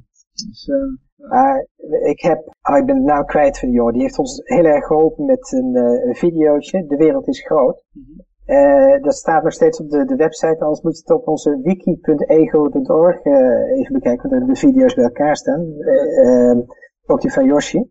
Um, en Vitali en zo. de, de wereld is groot, laat zien waar het probleem ligt. Er zijn 7 miljard mensen met in totaal, nou ja, één betaling per, per, per dag of zo. Dat zijn 7 miljard transacties en Bitcoin kan er 1 miljoen. Wat dacht je hoeveel transacties uh, Bitcoin en Bitcoin Cash en uh, Litecoin en uh, eh, BSV samen kunnen herbergen? Dat zijn er een paar miljoen meer. Maar we praten over 17 miljard. Ja, ja. dus er is maar één, één manier om echt de, de belasting, het belastingsprobleem op te lossen. En dat is, zorg nou dat op het moment dat een, een, een gast aan een, bij een bar in Nederland uh, niet dat internationale, door dat internationale traffic wordt, uh, wordt gestoord. He, dus hou lokale betalingen lokaal. Dan belast je daar mm. niet de Bitcoin Cash en de, dit. Zorg dat je die uh, globale chains gebruikt voor global transactions. En zorg dat je lokale chains wat mij betreft gulden, gulden en, en e-gulden naast elkaar. De, de klant kijkt maar wie, wie ze het leuk vinden, leukst vinden. dan los je het probleem op. Het totale probleem. Dat, veel en dat is toch ook best te, dat is toch best te realiseren als je de, de, zo'n bedrijven gebruikt. Gewoon ook een VPN. Dus je kunt het best afschermen om het zo lokaal te houden. Het is zo logisch, precies. Ja. Dus, uh, maar waar het op neerkomt, is dat men het pas gaat begrijpen op het moment dat het probleem zich voordoet. En het probleem doet zich nu niet voor. er is geen, uh, bij Bitcoin wel, uh, maar daardoor worden die andere munten relatief groter. Maar men, je beseft niet dat je praat over zero confirmation. dat is gevaarlijker. En op het moment dat je een bakje koffie betaalt aan, een, aan, een, aan een barhouder, dan kijk, op het moment dat je dubbel spend wil veroorzaken, dan doe je dat alleen op het moment dat je de ontvangende partij een hak wil zetten. Dat doe je alleen op het moment dat daar een, een groot kapitaal mee gemoeid is. Een kopje koffie hoef je daar nooit om druk te maken. Dus een zero confirmation uh, voor een kopje koffie, dat is helemaal geen probleem. Niemand zal daar tussen gaan zitten. Want het ja, ja, of je zou, een soort, je zou een soort tussenpartij moeten hebben die ervoor zorgt dat die beide bewegingen de, de, tegelijkertijd de andere kant op gaan, zeg maar. Dus je, de levering gaat exact tegelijkertijd met de betaling. Nee, want het, het probleem is de, de dubbel spend. Het dubbel spend uh, is ook gebaseerd dat de ontvangende, de, de, de, de betalende partij uh, uh, wegloopt met de geleverde spullen en dan pas de dubbel spend veroorzaakt. Ja, dat, gebeurt ook nooit. Er zijn wel filmpjes hoe je kan dubbel spenden met, met bitcoin beter zeggen. Maar of, ja, ja, inderdaad. Pas op met zero transmission. Ja, ja, maar bij, um, uh, misschien kun je iets vertellen over Lightning netwerk, want dat is uh, dan bij Bitcoin, uh, daar hebben ze de hele tijd al over. Is, zou dat ook iets voor van toepassing zijn op, op e-gulden, denk je? Of, Ja, natuurlijk. Waar we voor zorgen is dat Bitcoin en e-gulden compatible blijven. Ja, dus uh, dat, is, dat is wel een, een, ja, sorry, ik noem het een, grap. Maar uh, daar heeft uh, Gulden niet, niet voor gezorgd. Met als gevolg dat ze, ze niet opgenomen kunnen worden in het uh, in de Konami wallet gebeuren. Uh, omdat ze niet meer compatible zijn volledig met, uh, met bitcoin. En omdat je dat gaat doen, dan wijk je af en dan is de kans groot dat je ook niet kunt meeliften met, uh, met lightning functionaliteit. Ja. Dus wij, doordat Egelde daar volledig compatible is, de, de, de, de RPC, dus de, de interface met de, de software, is identiek met die van, van Bitcoin. Dus software die gebaseerd is op Bitcoin als kern, draaide ook zonder meer, zonder er iets voor hoeven te doen, op, uh, op de e kern. En dat is ook de reden waarom beurzen ons gewoon zonder meer kunnen opnemen, omdat ze daar eigenlijk niets voor hoeven te doen. Ja. Maar is toch met, met Lightning Netwerk toch ook juridisch gezien dan een probleem dat je dan eigenlijk een KYC moet doen om dat te kunnen gebruiken, omdat je dan een extra partij hebt die met geld bezig is. Ja, kijk, de, ja, de, de reguleerders kunnen um, eisen wat ze willen, maar op het moment dat ze iets eisen wat, uh, wat ze niet kunnen handhaven, dan uh, is dat een rare bezigheid. Um, de uh, cryptogeld is een betaling tussen peers. Dus ik betaal aan jou. En op het moment dat iemand zegt dat ik dat niet mag, eh, maar ze kunnen dat niet handhaven, eh, dan uh, moeten ze gaan nadenken over uh, een, ander soort regelgeving. Want anders iets wat niet te regelen valt. Ehm, dus waar ik eigenlijk op aan het wachten ben, is op een dialoog tussen het financiële systeem en crypto-specialisten over hoe moeten we het in Semelsnaam in, in goede banen leiden. En de, de, de, aardigheid is, zolang die uh, regelgever afwezig is, uh, gaat er veel meer van nature nagedacht worden over zelfreinigend, zelfreinigend systeem. Kijk, natuurlijk vindt er oplichting plaats. En op het moment dat dat plaatsvindt, kun je dat, kun je dat erg vinden. Maar aan de andere kant is het op dat moment pas een uitdaging voor ontwikkelaars om er iets aan te doen. En uh, gebruikers. dus uh, liefst niet door te reguleren, maar door het protocol zo te bouwen dat, dat het de volgende keer niet meer kan. Ja. Dus, maar je moet ook een ding niet vergeten. Um, de, het is, crypto geld is een uitwisseling van, van peer to peer. Uh, maar uh, wil je, uh, wat, wat de hele tijd vergeten wordt, is dat um, het is een aangelegenheid waarbij veel meer dan betalen speelt. Op het moment dat ik betaal aan jou, dan lever ik geld, crypto geld, en jij levert mij een product. En ehm, het peer-to-peer gebeuren ehm, is eigenlijk een, een verzwakking van de betalende partij. Um, omdat uh, er geen bemiddeling plaatsvindt. dus er is geen uh, derde partij aanwezig die, uh, die ervoor kan zorgen dat, dat de levende partij dan levert dus je moet ontzettend goed ervoor zorgen, voordat je een crypto geldbetaling doet, dat je een contract hebt met de leverende partij, eh, waar je bij een rechter mee kunt aankomen van, hey, ik heb mijn betaling niet gehad. Dus in dat contract hoort te staan, jij maakt zoveel crypto geld over naar dit adres, en ik beloof jou die en die spullen te leveren. De betaler dient daarvoor te zorgen. En uh, op met dit praten van Lightning netwerk los je uh, voor, uh, voor een stuk het, het, het ja, een intern probleem binnen cryptogeld op, hè, de, het bloating. Maar um, je zult veel meer ervoor moeten zorgen dat, dat merchant functies, dus de, het, zorgen dat de interactie tussen de klant en de betaler, dat die goed geregeld wordt. Dat is een grote probleem. Dus ik zie Lightning uh, eigenlijk als, als redelijk overbodig nou laten we zeggen, interessante technische ontwikkeling. Maar uh, hetzelfde wordt gerealiseerd door uh, uh, local chains. Hè, wat mij betreft, Zoals bijvoorbeeld een EFL.nl. Ja, maar wat mij betreft mag er ook een, een, een, een Brabants kwartiertje komen en een, uh, en een, en een Fries, uh, ja, noem eens wat. Hè? Dus, uh, is wel interessant dat je dat, het wel interessant dat je dat, dat je dat nu, ja, ja, dat en, en uh, in Nederland zijn er al veel langer lokale uh, muntsystemen geweest, alleen dan niet digitaal. Er zijn al allerlei gemeenschappen geweest waarbinnen met eigen munten betaald kon worden. En ook niet decentraal. Dat is vaak het probleem wat ik heb bij die lokale geldideetjes, uh, zoals bijvoorbeeld een Anthony Michels een Florijn propageert op dit moment. Dat is denk ik de meest bekende. Maar het probleem wat ik daar altijd zie is dat er dan een, een, een bestuur komt en die gaat beslissen hoeveel geld ze uit gaan geven aan, aan wie, dat ze het uitlenen. En ja, dan zitten we gewoon weer te centraal bankieren. Het wordt, het wordt een soort fiat geld weer. Ja, precies. Ja, en, en, en, dus, en uh, het, oh, Johan? Ja, sorry.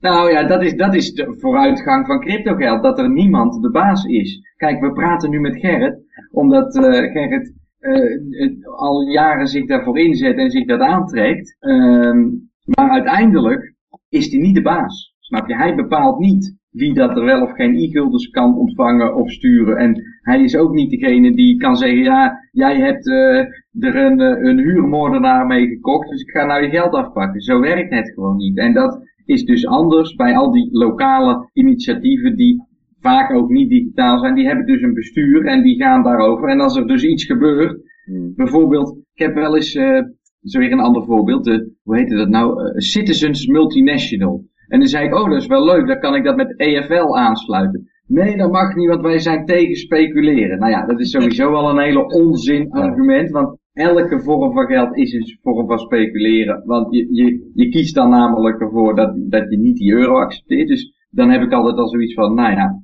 de kennis is afwezig. Er komt er heel veel olie voor. Omdat die prijs ja, ja, nou, en, en dan verwacht je dat die... En, uh, ja, en dan zeggen ze, ja, op het moment dat jij zou gaan speculeren met dit geld, dan uh, worden je munten afgepakt. Want uh, dat staan wij niet toe. Nou ja, dan, dan schiet het dus niet op. Dan is het niet de vooruitgang die ik wil in ieder geval. Wat, wat Gert net zei. Wat, wat, wat je eigenlijk bedoelt is, is dat het crypto moet nog decentraler worden. Ja, precies. Ja, ja, ja, ja. Bedenk ook dat uh, ook het opsplitsen van de cryptowereld in bitcoin en altcoins een, een vorm van decentralisatie is.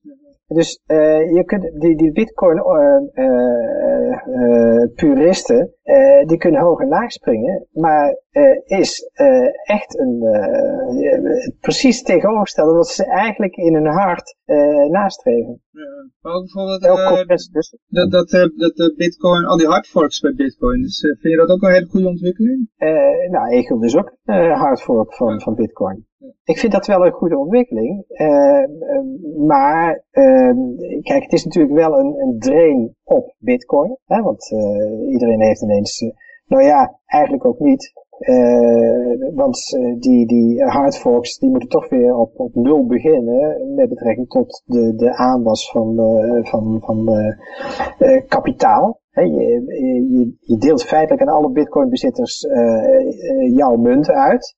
Ehm, maar het, het geloof in die munt, uh, ja, dat, dat moet vanaf nul uh, weer opgebouwd worden. Wat ik nog zat te denken is, die, uh, je zegt het is een zeg maar decentrale vorm van, om nou bijvoorbeeld economisch verkeer te regelen. Maar wat is dan de rol van de programmeur daarin? Die bepaalt toch voor een, voor een deel wel via de, de, algoritmes wat de regels zijn binnen zo'n community? Uh, nee, eigenlijk niet. Ehm, wat wat die programmeurs alleen doen, en dat is ja, dat soort etiketten, die zorgt dat ehm, de uitgangspunten bewaakt blijven. Ehm, dus uh, op het moment dat er iets kapot gaat of uh, een, er ontstaat een, nieuw inzicht in, met betrekking tot bedreiging, dan uh, moet dat dichtgeplakt worden. Ehm, maar op het moment dat je het waagt om de, ehm, de monetaire basis te veranderen, dan pleeg je acuut bedrog. Uh,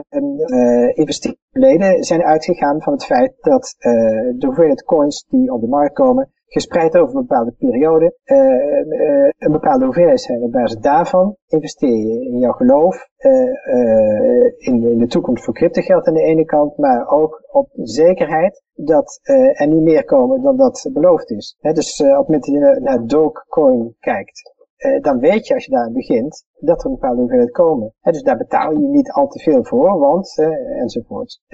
maar op het moment dat Doge dat gaat veranderen en zeggen van nu komt er geen één meer, ja, dan bevoordeelde je de, de, de, uh, bestaande investeerders enorm. En uh, ja, de, de truc die Guldencoin uitgehaald heeft door uh, blokbeloning was 1000 hè, per 2,5 minuut. Uh, daardoor kwamen er heel veel guldens op de markt. En daardoor zakte de prijs enorm. Uh, door dan als programmeur te zeggen, na anderhalf jaar, en nadat je er zelf heel veel gemined hebt, uh, oh, um, dat is wel heel veel in de markt en de prijs gaat wel heel erg omlaag. En vervolgens verlagen ze de blokbeloning naar 100, 1000 naar 100, tegen de afspraken in. De afspraak was dat na vier jaar de blokbeloning gehalveerd zou worden, van 1000 naar 100. na 2,5 jaar is de blokbeloning ver, verlaagd naar 10.000. Dus daarmee bevoordeel je de, de oorspronkelijke investeerders e-, enorm. En uh, benader je feitelijk de toekomstige investeerders. Maar wie dan leeft, dan zorgt. Mm De prijs is bereikt, de, de, ja, de leverage is uh, bewerkstelligd. Ik denk dat zeg maar, voor, voor de wat kleinere altcoins dat dat, dat, dat wel een verhaal is waar, waar mensen zeg maar, nog zelf een soort actie op kunnen ondernemen. Dat ze denken, nou daar wil ik niks mee te maken hebben. Maar er zitten natuurlijk al heel lang heel veel mensen in bitcoin. En die is de, zeker de laatste jaren volgens mij toch wel redelijk begonnen om allerlei regels aan te passen. Nee, dat is dus niet zo. Bijvoorbeeld, nee. nou, bijvoorbeeld die, uh, uh, was, was het nou recent of moet het nog komen? De halving van de, uh, van de blokbeloning. Ja, dat is een regel die in 2009 is vastgelegd. Ja, dus die, die halvering, ah. halvering van de blokbeloning gebeurt eens in de vier jaar. En dat kon je de afgelopen tien jaar al zien aankomen, dat er in aanstaande mei een halvering zou plaatsvinden. Ja, dus u weet, ik moet voor die tijd uh, investeren, want uh, daarna komen er nog minder bitcoins op de markt en zullen ze waarschijnlijk duurder worden. dus, dat is, dus ik moet er voor die tijd zijn. Op het moment dat je dan de bestaande bezitters nog meer benadeelt door de, de, halvering geen halvering te laten zijn, maar gedeeld door 10, ja, dat is jammer voor degene die na jou, of na die fractionering instapt. Maar er zijn maar heel weinig mensen die dat zien. Maar de waarheid komt altijd aan het licht. Op het moment dat ik het zeg, dan wordt iedereen boos. dus ik zeg het nog niet. Dus, blijven zeggen. Dat, is, ja, doe ik ook altijd. Gewoon mensen boos blijven maken. Ja, ja, ja. ja, misschien heb ik niet voldoende harde huid en dat ik dat van tevoren weet, dus dan zeg ik het maar niet. Maar, nee, wat wel nodig is, denk ik, is dat, uh, en daar wil ik me wel sterk voor maken, is dat er een soort ethiek, cryptogeld ethiek uh, in beeld komt. Waar mensen die, die zich daar druk maken, uh, op de eerste plaats onze gedachten daarover kunnen nalezen en daar zaken aan toe kunnen voegen. want ik denk dat het gebruik van cryptogeld wel heel veel consequenties heeft die men nu nog niet overziet. En daar moet over nagedacht worden. Dat is inderdaad goed, ja. Ik zou graag nog wel willen weten wat nou de toekomstplannen zijn. Of dat er iets in de pijpleiding zit. Uh, we gaan er binnenkort mensen de straten op met e-guldens. Of hoe, hoe of wat? Ja, nou, dat is maar één woord en dat is mankracht. Uh, wij zijn van het begin af aan enorm open geweest. We vragen bij iedere gelegenheid van join the club, doe mee. Maar daar reageert niemand op. Dat is niet zo. ik bedoel, er zijn wel mensen die komen, die gaan ook weer. Uh, we zijn op het ogenblik met, met zes man, een kern van zes man, die iedere maandag vergadert. En we hebben al, ik weet niet hoeveel marketingplannen op de plank liggen, die we simpelweg niet kunnen realiseren, omdat we de kennis met betrekking tot marketing beperkt hebben. We zijn allemaal vrijwilligers. er moeten gewoon meer mensen nodig bij, die bij voorkeur professional zijn op hun vlak en iets kunnen betekenen. Dus uh, ja, ik ben bang dat dat ook uh, gedreven gaat worden door Zwarte Zwaan evenementen. Bijvoorbeeld doordat mensen nu thuis komen zitten en misschien wat tijd over hebben. Um, maar we hebben zoveel geschreven, er ligt zoveel to do, uh, dat het heel moeilijk is om daar ook prioriteit aan te geven. Um, alleen al het op maandagavond vergaderen kost voorbereiding, kost vergadertijd, Ehm, eh, we, we, zeggen dat we het eigenlijk in een uurtje moeten kunnen doen, maar uh, de, de, de gaat toch altijd door tot, uh, tot midden in de nacht ongeveer. En uh, ja, daarna moet het uitgewerkt worden. Zou moeten. Dus we hebben niemand die het, het profiel uh, secretaris goed kan vervullen. Uh, nou, we hebben een, uh, nu iemand, hij heet Imke Bart, en die leidt de vergaderingen. Hoera! Er komt een beetje structuur in. we, we vangen de, de to-do's die we met elkaar afspreken op in, in Trello. En proberen dat een beetje te dispatchen, dus uit te delen aan uh, degenen die dat, dat kunnen. Maar ja, we hebben wel kracht nodig. En vreemd genoeg komt dat niet uit uh, een community van op dit moment 5800, uh, die nieuwsbrief 5800 zoveel, 5840 ongeveer, uh, mensen die we daar constant op hebben aangesproken de afgelopen zes jaar. Ja, je kan nu dus, een, uh, het, een oproep doen. Misschien dat er nu iemand kijkt die denkt van, hé, hey, wat verdorie. Uh, ja, ja, graag. Dus ga je gang. Het punt is dat... Waar kunnen ze terecht? Uh, nou, op de eerste plaats denk ik, we, we noemen ons nu het Team 2020 als zijn de, mensen die het uh, met de middelen die we nu hebben uh, gaan aanzwingen. We willen ook met, uh, met ons gezicht, naam en toenaam en een klein beetje achtergrond in, in beeld brengen, zodat er wat, de, de drempel wat verlaagd wordt. Hè? oh, zij doen het ook, dat moet ik ook kunnen. Um, maar je kunt terecht bij, op onze website in de eerste plaats, dat is egelde.org. de, waar het plaatsvindt is via een, een, kanaal, een channel zoals dit. Uh, dat heet Discord. Uh, dat is een app op de homepage van egele.org. Staat een link naar Discord. Uh, die brengt je gelijk naar ons kanaal. om het nog laagdrempeliger te maken, zorgen we dat we geen video aanzetten. we zijn gewoon voice, proberen we het te, te, beheersen. Zodat er geen bandbreedte verspeeld wordt op het moment dat het wat meer mensen wordt. Uh, maar ook dat uh, de, de, de, ook met, niet met je gezicht aanwezig bent, dan, dan kun je wat uh, op de eerste plaats wat op de achtergrond meeluisteren, maar op de tweede plaats ook wat laagdrempeliger deelnemen. Hè? Want je hoeft je haren niet te kammen, om eens wat te noemen. Voordat je, dat je de video aanzet. Zo zie ik eruit als ik net naar bed kom.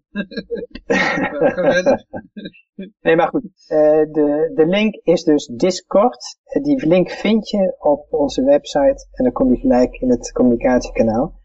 Daar staat, we, we, hanteren een agenda die beheerd wordt op Google Doc.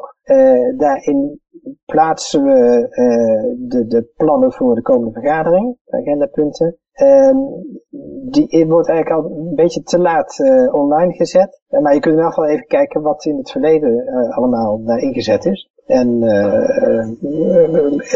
wat we in het begin proberen te doen, is korte introductieronde van de mensen die zich op dat moment hebben aangemeld. Dus dat je e-, even de, de nieuwe, ja, Joost mag weten wie het allemaal is. dus even aan elkaar voorstellen en, en waarom je denkt dat het interessant voor jou zou kunnen zijn. Discord. Uh, ga, ga jij nou, Rick, ga jij nou e-guldens aanschaffen, denk je? Nou, ik heb nu net, net die site voor me, dus dat kan ik zo meteen gaan doen inderdaad. Nou, ik heb misschien als tip nog aan degene die luistert, is, er is ook nog een vriendencampagne van de e-gulden, die is nog niet benoemd. Dus ik, ik kan iedereen oproepen om vriend te worden van EFL. Dat kun je doen door te googlen naar uh, vriend e-gulden of op de website e-gulden.org. Uh, vrij bovenaan staat het dat je vriend kan worden. Als je daarop klikt, kom je op een lijst met allerlei mensen die dat al gedaan hebben in het verleden. En de mogelijkheid voor jou om het formulier in te vullen. Even goed lezen wat de regels zijn. Je moet dan een tweet of een Facebook post of Instagram iets plaatsen dat je dus vriend wil worden. Uh, en als je dat dan deelt met het team, dan krijg jij de beloning die op dat moment ervoor staat. En dan kun je met dat adres uh, waarmee je vriend bent geworden, kun je andere mensen uitnodigen om dat ook te doen. En kun je nog wat extra e-guldens verdienen. En op die manier, hoeveel zitten er nog in Gerrit? Uh, eh, 4 miljoen e-guldens? Nee, niet eens meer. Uh, die campagnes hebben, met name de ambassadeurscampagne die we in 2017, 2018 hebben gedraaid, uh, heeft een, uh, ja, hebben we een redelijke verspreiding kunnen bewerkstelligen. Toen zijn we eigenlijk ook gegroeid van 3.500 abonnees naar, naar deze 6.000. Maar ik wil heel even zeggen, ik wil nou weten hoeveel e-gulders er nog over zijn voor de vriendencampagne. Want iedereen die kan dus 3,5 miljoen e-gulders zijn en nog uitdelen. En die kan iedereen zo opvragen. En dat is in principe minder dan een minuut werk. En dan heb je wat e-guldens om mee te oefenen. Of uh, stel dat je nog nooit met crypto geld uh, geen ervaring hebt. Dan kun je op die manier vrij laagdrempelig dat opdoen. En misschien heb je dan wel allerlei vragen. En die kun je dan in Discord gaan stellen. Ja, maar de beste manier, ik heb wel de Rick, die, uh, die heeft al wel crypto geld, dus die hoeft niet meer te oefenen. Alhoewel, evl.nl is misschien wel een eye-opener voor je. Um, maar uh, het beste wat je kunt doen is uh, melden dat je uh, wel e-guldens wil hebben. Dus als Rick aankondigt dat hij wel e-guldens wil hebben, dan kunnen wij dat publiceren en dan komen de e-guldens naar jou toe. Daar moet je wel iets voor doen, neem ik aan. Dus als jij iets te bieden hebt, Rick, in ruil voor die e-guldens, mhm. dan is dat de manier waarop het gaat gebeuren. kortom, een marktplaats dus uh, ik denk dat we uh, daar ons bij prioriteit 1 druk om gaan maken dat een goede marktplaats komt. En daarvoor hebben we voldoening nodig, omdat je op die manier een, goed, een goede betaalextensie en voor iedereen toegankelijk ehm, op de Ego de blockchain krijgt. Voor ons was het even duur, maar als vrijwilligers, maar de merchant, voor de merchant is het gratis. Maar die, oh, die, eh, die komt er dus ook echt aan, die marktplaats? ja, maar wanneer, dat weet ik niet. Dat hangt echt af van de, de hoeveelheid uh, vrije tijd die mensen bij elkaar kunnen schamen. Jullie zijn nog aan het bouwen, of, of hij moet nog gebouwd worden? Ja, ja. Oh. nou er zijn al twee marktplaatsen geweest. De eerste ah. was, ehm, ja, die heeft van het begin gedraaid, de, de, eerste drie, vier jaar pak een beet. Maar omdat daar zo weinig op gebeurde, het moet ook allemaal onderhouden worden en, gedaan, is dat even in de ijskast gezet. Dus die kunnen we oprakelen. Uh, er is ook een nieuw initiatief geweest op basis van nieuwe technologie. Hè, want ook die, die eerste marktplaats, uh, ja, op het moment dat je uh, een website maakt, zes jaar geleden, dan is die nu oud. En dat geldt ook voor, voor zo'n marktplaats. Dat moet je up-to-date blijven houden. En je moet een beetje comparable blijven met met andere marktplaatsen. Dus, en maar alle hens aan dek wat dat betreft. Ja. Dus, Nou, wat je bijvoorbeeld in de Bitcoin Cash community ziet, die stelt trouwens bij EOS doet dat ook geloof ik. Die hebben dan, die gebruiken de blockchain ook als database voor tekstberichten. Dus die hebben een soort uh, social media platform gebouwd. En dan wordt steeds op de blockchain worden dan uh, berichten gepost. Hè? Want je kan net bij Bitcoin kan het ook. Dan kun je een stukje tekst ja. in de transactie doen. Dus dan hebben ze een soort. Twitter-achtig platform. Zou je dat ook met e-gulden kunnen doen? Ja, maar uh, iedereen is vrij om te doen met Egel wat hij wil. En uh, ik als uh, programmeur heb het al lang gedaan. Ik heb ook diverse tests mee, mee uitgevoerd. Die kun je terugvinden in de blockchain als je weet waar je moet zoeken. Maar ehm, daar is de blockchain niet voor bedoeld. waarom zou je, ja misschien ook anonimiteit in dat wat je publiceert te bewerkstelligen, maar er zijn andere voorzieningen voor. Uh, op het moment dat je dit soort grappen gaat uithalen met een blockchain, dan zal het de bloating van jouw chain uh, heel snel dichterbij komen. Ja. dus, uh, maar iedereen is er vrij in. En de reden waarom dat ook niet heel zwaar op Bitcoin gebeurt, omdat het veel te duur is. Ja, ja. Een, een, bericht op de Bitcoin blockchain plaatsen is hartstikke duur. En op de BCH blockchain is, is hartstikke goedkoop. En op de Ego blockchain kost niks. Uh, maar het blijft wel eeuwig, eeuwige ballast. Uh, niet helemaal waar, want uh, er is ook nog een mechanisme als pruning. Dus die tekst die verdwijnt wel. maar ook weer niet voor de, de echte core servers die, ja, die de hele blockchain willen dragen. Ja, binnen de... Ja, ze hebben dat gedaan, die, dat heet dan bij Bitcoin Cash heet dat Memo. En dat draait ook, ja, ook tevens die van, van BSV, die doen ze ook. Ja, dat was omdat op Twitter en Facebook werden in één keer allemaal mensen verwijderd. Vanwege ja. afwijkende mening. En hun waren tegen censuur en daarom hebben ze dat als een alternatief gedaan. Van kijk, je hebt social media, het kan nooit meer verwijderd worden. Dus, uh... Maar er zijn blockchains die daar speciaal voor opgezet zijn. Mm -hmm. uh, Steemit. Uh, ja, ja. de, de, de, waarom, waarom gebruik je dat niet? Dat dus op het dat, dat, dat je, de, de, het is, nee, het is, nee, het is een marketingtruc. Ja, ja. Het is een gadget rond de chain, waardoor die chain leuker gemaakt wordt. Je ziet wel dat mensen dan meer gebruiken? Ik ben toen ook meer Bitcoin Cash gaan kopen, omdat ik er zoveel discussies had. Dus ja, ja. Uh, zorgt ervoor ja, er kleven ook, kleven ook nadelen aan. Wat uh, ik wel heel positief zou vinden, en daar ben ik dus zelf mee bezig, is ervoor te zorgen dat je een beursfunctie op de blockchain hebt. Dus puur dat je met een, een explorer transacties in beeld krijgt. En uh, dat je uh, kunt handelen op de blockchain. Dus kopers en verkopers worden bij elkaar gebracht middels uh, merchant functies. Ja, middels exchange functies. En die exchange zelf is, kan anoniem zijn. Dus, en die exchange kan opereren op basis van trust. Doordat hij volgens een voorgedefinieerd protocol oprecht blijkt te zijn, en uh, doet wat hij belooft te doen, en dat kun je met een Explorer controleren, uh, kun je uh, exchange functies bouwen op de blockchain. Nou, dat is een monetaire functie en die vind ik wel thuis horen op een, op een blockchain. Ja. Ja. Ik zie... nou, hebben we toch een beetje de toekomstplannen er nog uit weten te futselen, Johan? Ja, dus, heb je nog meer zijn... toekomstplannen?